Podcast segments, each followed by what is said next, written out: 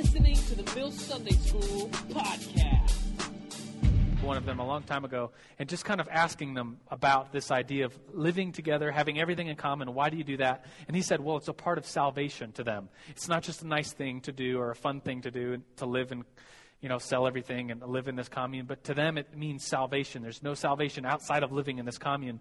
And I just kind of, I was like, so, but you believe in the Bible? And he's like, yeah. And he's like, well, we get that from this passage that, that, that the early church had everything in common. And I, but I kind of questioned him and asked him about, you know, well, that, that's not the only model of church in the New Testament. That's just the, this, er, you know, the first church. And he was like, well, it's, you know, all churches after that church were corrupted. And I was like, well, even that church was corrupted. You know, and the next page in my Bible, in that chapter we just read about, you know, the perfect church, which wasn't perfect, the next page has persecution of Christians. The next page has the example of Ananias and Sapphira, that, that, that couple that came to Paul and, don- or Peter and donated money and that there was, there was sin in that, and they were struck down dead right there. Mean, you could read the story for yourself. It, it wasn't a perfect example of church. So, getting back to that story, that conversation of, uh, uh, that I was having with this nice man at the, at the mate factor, drinking my mate green tea in this weird little coffee shop store. It's pretty cool, though. Um, he, he talked about how, how you have to live in their commune in order for salvation to happen because that's the way the early church did it. And I, and I kind of made disagreements about that. Then I, I kind of, kind of, kind of questioned him about that and, and asked him more, and I said, okay, what if someone decided to live in the commune with you guys, and, and they went home, you know, to their home, and the place, their, their apartment they rented, and sa- said to their roommate, I'm never coming back, sell all my stuff, give it to the poor, uh, you know, rent, rent, rent my room out, and then they were on their way back to the commune, and they got into a car accident, and let's just say tragically they died. What would happen to them? And the, the Mate Factor dude said, well, they, they would not have salvation because they had not yet lived in the commune. I was just like, dude, that is that's that's out there because we're not saved by living in, in a community like this this example in the early church. And so today, what I want to talk about is really the church. And I, I, may break some of your ideas or ideologies, I would, I would say misconceptions about, you know, if you refer to it as the golden age of the church. If there's anything in your mind that's like, man, if we could only do it like they did it in the early church, this first church, then we would have it all together. Then, then it would just be perfect. And so anything we can do to get back to that original thing is a really good thing. And so I, I want to kind of break and mess with that a little bit as we talk about the New Testament. Specifically, we're talking about Acts through the book of Revelation. And so last time we were here, it was two weeks ago, uh, we talked about the Gospels, the four books about Jesus. These books, the, the next 23, because there's 27 books, are about the church, Acts, and these letters. So you ready to dive into that today? Whew. All right. Uh, before we dive in, uh, just a few announcements. If you are new, um, we, would love you to, to be a part of Sunday school and keep coming. There's visitor cards on the tables, I think, so you might have to come up to one of the tables, grab a visitor card, fill it out, uh, give it to some of the cool peeps in the back, and they will give you a CD just for coming. Oh, he's waving. What's up, dude? It's Joel, my friend Joel. He's going to give you that CD. and if you're new, and, and uh, he'll give you a CD. We just want to say thanks for coming. I would love to meet you, by the way, if you, if you want to come up afterwards. I'd, I'd love to meet you. Um, let's see, next month is the topic of Jesus. In Sunday school, we take things by topics. And so next month is the topic of Jesus all the, through February. And so don't, you don't want to miss a February. That starts ne- next week. And uh, just something else to announce. A lot of you know my heart uh, when it comes to other religions. And just like I, I told you the story of the, the Mate factor and the 12 tribes, I have a lot of respect for other religions. And I, I want to share truth um, when there's truth needed. And uh, I have a heart for 12 tribes. A lot of you know I have a, a, big heart for Mormons, and I have a lot of friends that are Mormons. And I'm teaching a class tomorrow night, Monday night, as a part of a Mill small group on Mormonism. It meets here tomorrow night uh, in 107, 7 p.m. If you're interested in hearing more about Mormonism, it's a class that goes the whole semester, but I get to teach tomorrow and share my heart a little bit about Mormons. So uh, those are your announcements. There's some, there's some good ones, huh? Uh, let's talk about New Testament facts. If you're uh, looking at your notes, I have places and uh, spots for you to uh, write down some notes. These things are kind of cool and interesting. We, we are talking today about the uh, 22 letters um, Romans being the first letter, Revelation being the last. It is a letter, the book of Revelation. And uh, those are 22 letters and the one book of Acts today, which make up the 23 books of the New Testament that I believe are about the church. And all kinds of authors uh, wrote uh, these many books. We think that Luke, the same author that wrote the book of Luke, uh, yeah, the, the, I was going to say Luke wrote, that's bad phrasing. Luke wrote Acts, and uh, he also wrote the book of. There it is. Man, having a good time up here this morning. Uh, ate a bunch of apples. Maybe that messed with me. Uh, also, Peter, one of the disciples of Jesus, wrote a book of. Peter. this isn't working. I'll stop. Uh, there was a guy named John, the beloved. Uh, he wrote a bunch of books, first, second, third John. He also, we think, wrote the book of Revelation. There was a book uh, called James, written by James, the very brother of Jesus. And then we have the biggest writer of the New Testament, um, of course, is Paul. And Paul wrote 14 of the 27 New Testament books. So if you've ever heard someone say, uh, Paul wrote half of the whole New Testament, you could say, actually, he wrote a little bit more than half, because 14 divided by the 27 is 13.5, and he wrote 14. So you could actually say, actually, he wrote a little bit more than half of the New Testament by number of books. And um, a lot of what we're going to talk about today is the, the book of Acts, the story of Paul. And here's what, here's what we're about to do. And, and, and this is a very AP study. This is almost like AP Sunday school today. Are you okay with that? You know what AP means? AP means advanced placement. And so some of this, um, some of this, if, you, if you're if, maybe if you haven't read the book of Acts or you're, you're new to church or whatever, a lot of this is just going to be like lots of information being vomited on you. Um, but there's others of you that maybe you just read the book of Acts, maybe you've studied in Bible college, uh, and, and so you're like, oh, bring it on. This is all just kind of review. And so let me give you the point of why I'm doing this before I vomit knowledge on you. Not literally course. Um, the point is for you to see what we're going to talk about is the missionary journeys of Paul. And so in your notes, it says the missionary journeys of Paul. There's a very small spot for you to take notes. If you start taking notes, I'm going to fill up the entire page because I'm going to just give you lots of information. But here's what I want you to get out of the missionary journeys of Paul that, that Paul was a real person, and Paul visited churches, and he started churches in all these different cities. And then he wrote back to these very same cities uh, and, and what you need to be doing and do this and don't do that. And so it's in the context of Acts that we see all the letters of the New Testament that Paul wrote, the 14 of them. And so that's the picture I want you to see as I vomit knowledge on you. That there's this bigger picture of all these letters fall into the stories of the missionary journeys of Paul. Are you ready for me to vomit on you? if you're new, I just I, I, would, I would apologize, but this is normal. This happens. It's just what happens in Sunday school. That's just the way things happen. Here's the missionary journeys of Paul. Uh, if you have a uh, if you have a cool Bible, and what I mean by cool Bible is a study Bible, uh, they'll often have like little maps and diagrams.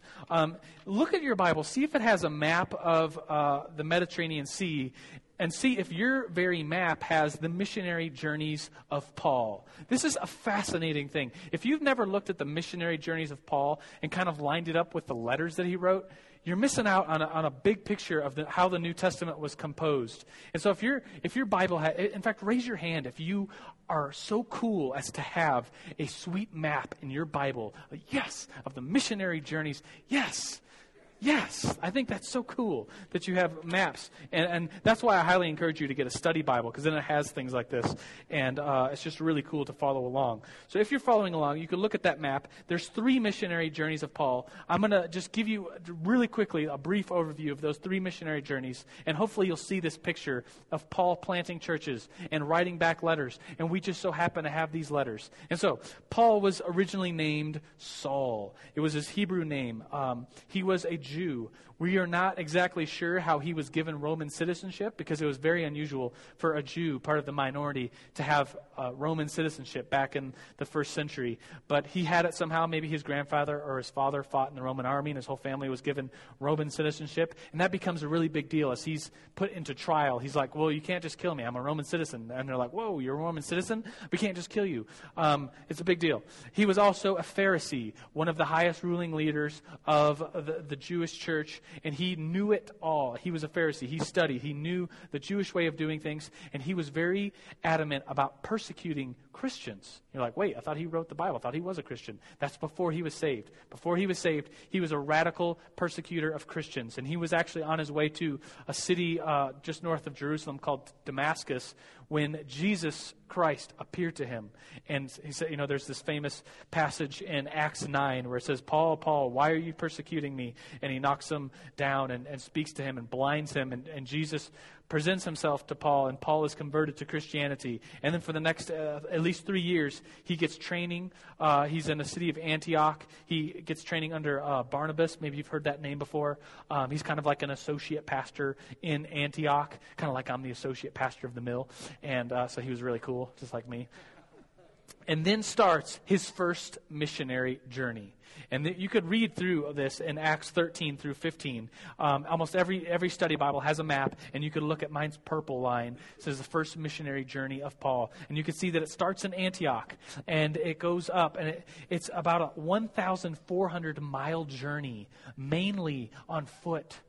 I mean, this is just that's a long way to walk, and it's a long distance to cover in just three years. And so he was constantly on the move, starting churches. He'd go, he, it seemed like he was most comfortable in big cities. He'd start at a synagogue because of his Jewish background. He'd start at a Jewish synagogue and say, and, you know, talk about how he was a Pharisee and how he knew all the law. But now Jesus, a better one, has come along and shown us a new way um, then he, uh, so he's with Barnabas. He goes through the regions of Galatia. Have you heard of Galatia before? Yes, you have. You may not have known you have, but there is a book of Galatians, which Paul is going to write late, later. And so on this first missionary journey, he goes to Galatia, he goes to Cyprus, he travels around, and then it seems like there is a big deal happening in Jerusalem. A council has formed to talk about uh, this idea of how Jewish do you need to be to be a Christian? Because Jesus was a Jew. Uh, the whole Old Testament has Jewish regulations. And so, this idea of, wait, if you're a Christian, do you need to uh, observe the Sabbath like Jews do on, on, on, Saturday? Do you need to not eat uh, pigs like Jewish people do? Do you need to. Um, one of the biggest ideas, one of the biggest issues for the early church was this issue of circumcision. Do you know what that is? If you don't ask a friend next to you. Actually, we, I think we have, we have a diagram that we're going to show on the power. Just kidding.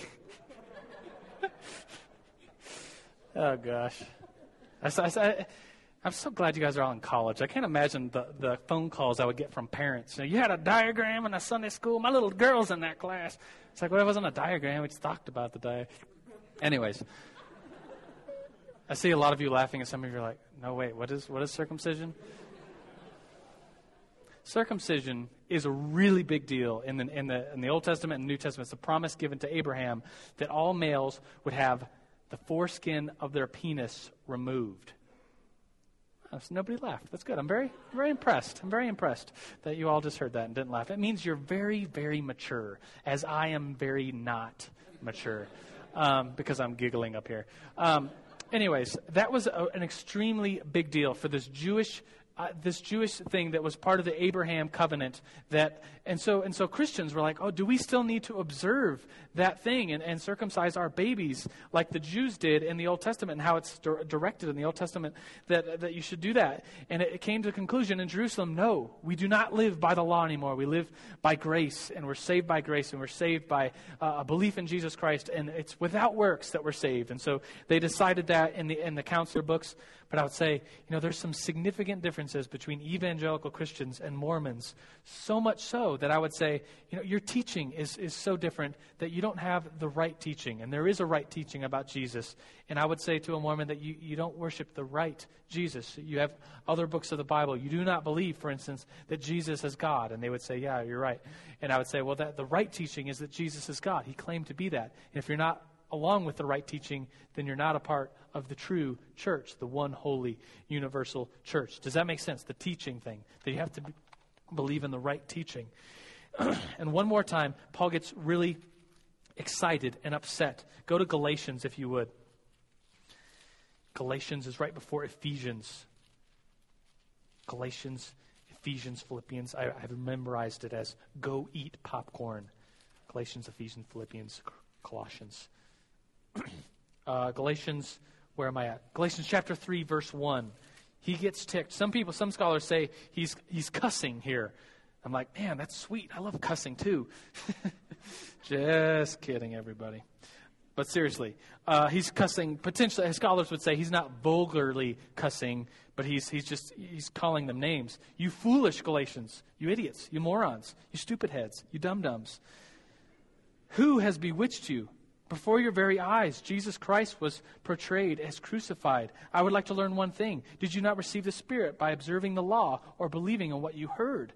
You are so foolish. He goes on and talks about what he's saying is you need to believe in the right teaching, this idea of works and grace. He goes on to explain works and grace and say, the, the Galatians were saying, oh, you, you have to do good works in order to be saved. Paul's saying, no, you don't. You're saved by your faith in Jesus Christ. Good works will come out of that. And that's sound theological good doctrine. And, and Paul gets really fired up about that and calls them foolish for not believing that. So you have to believe in the right doctrine to be a part of the church. And those, those three things, one, holy and apostolic, are what make us the church.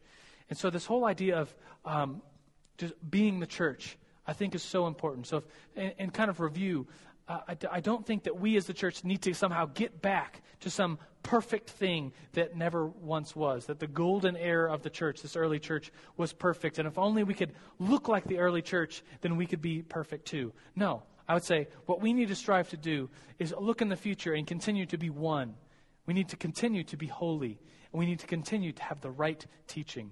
I just want to close with reading Ephesians uh, chapter 4. You could read along with me. But this is what, this is what Paul has to say to the church that met, meets in Ephesus. Galatians, Ephesians chapter 4, verse 1 through chapter 6. We're going to close with this, and I'm going to pray. And he's writing this. This is uh, this is, uh, if, yeah, this is one of his prison epistles. So he's a prisoner of the Lord. Literally, he's a prisoner in, in Rome. As a prisoner of the Lord, then, I urge you to live a life worthy of the calling you have received. Be completely humble and gentle. Be patient, bearing with one another in love. Make every effort to keep the unity of the Spirit through the bond of peace. There is one body, one Spirit, just as you were called to one hope when you were called, one Lord one faith, one baptism, one God, the Father who the Father of all, who is over all and through all and in all. Let's pray this morning.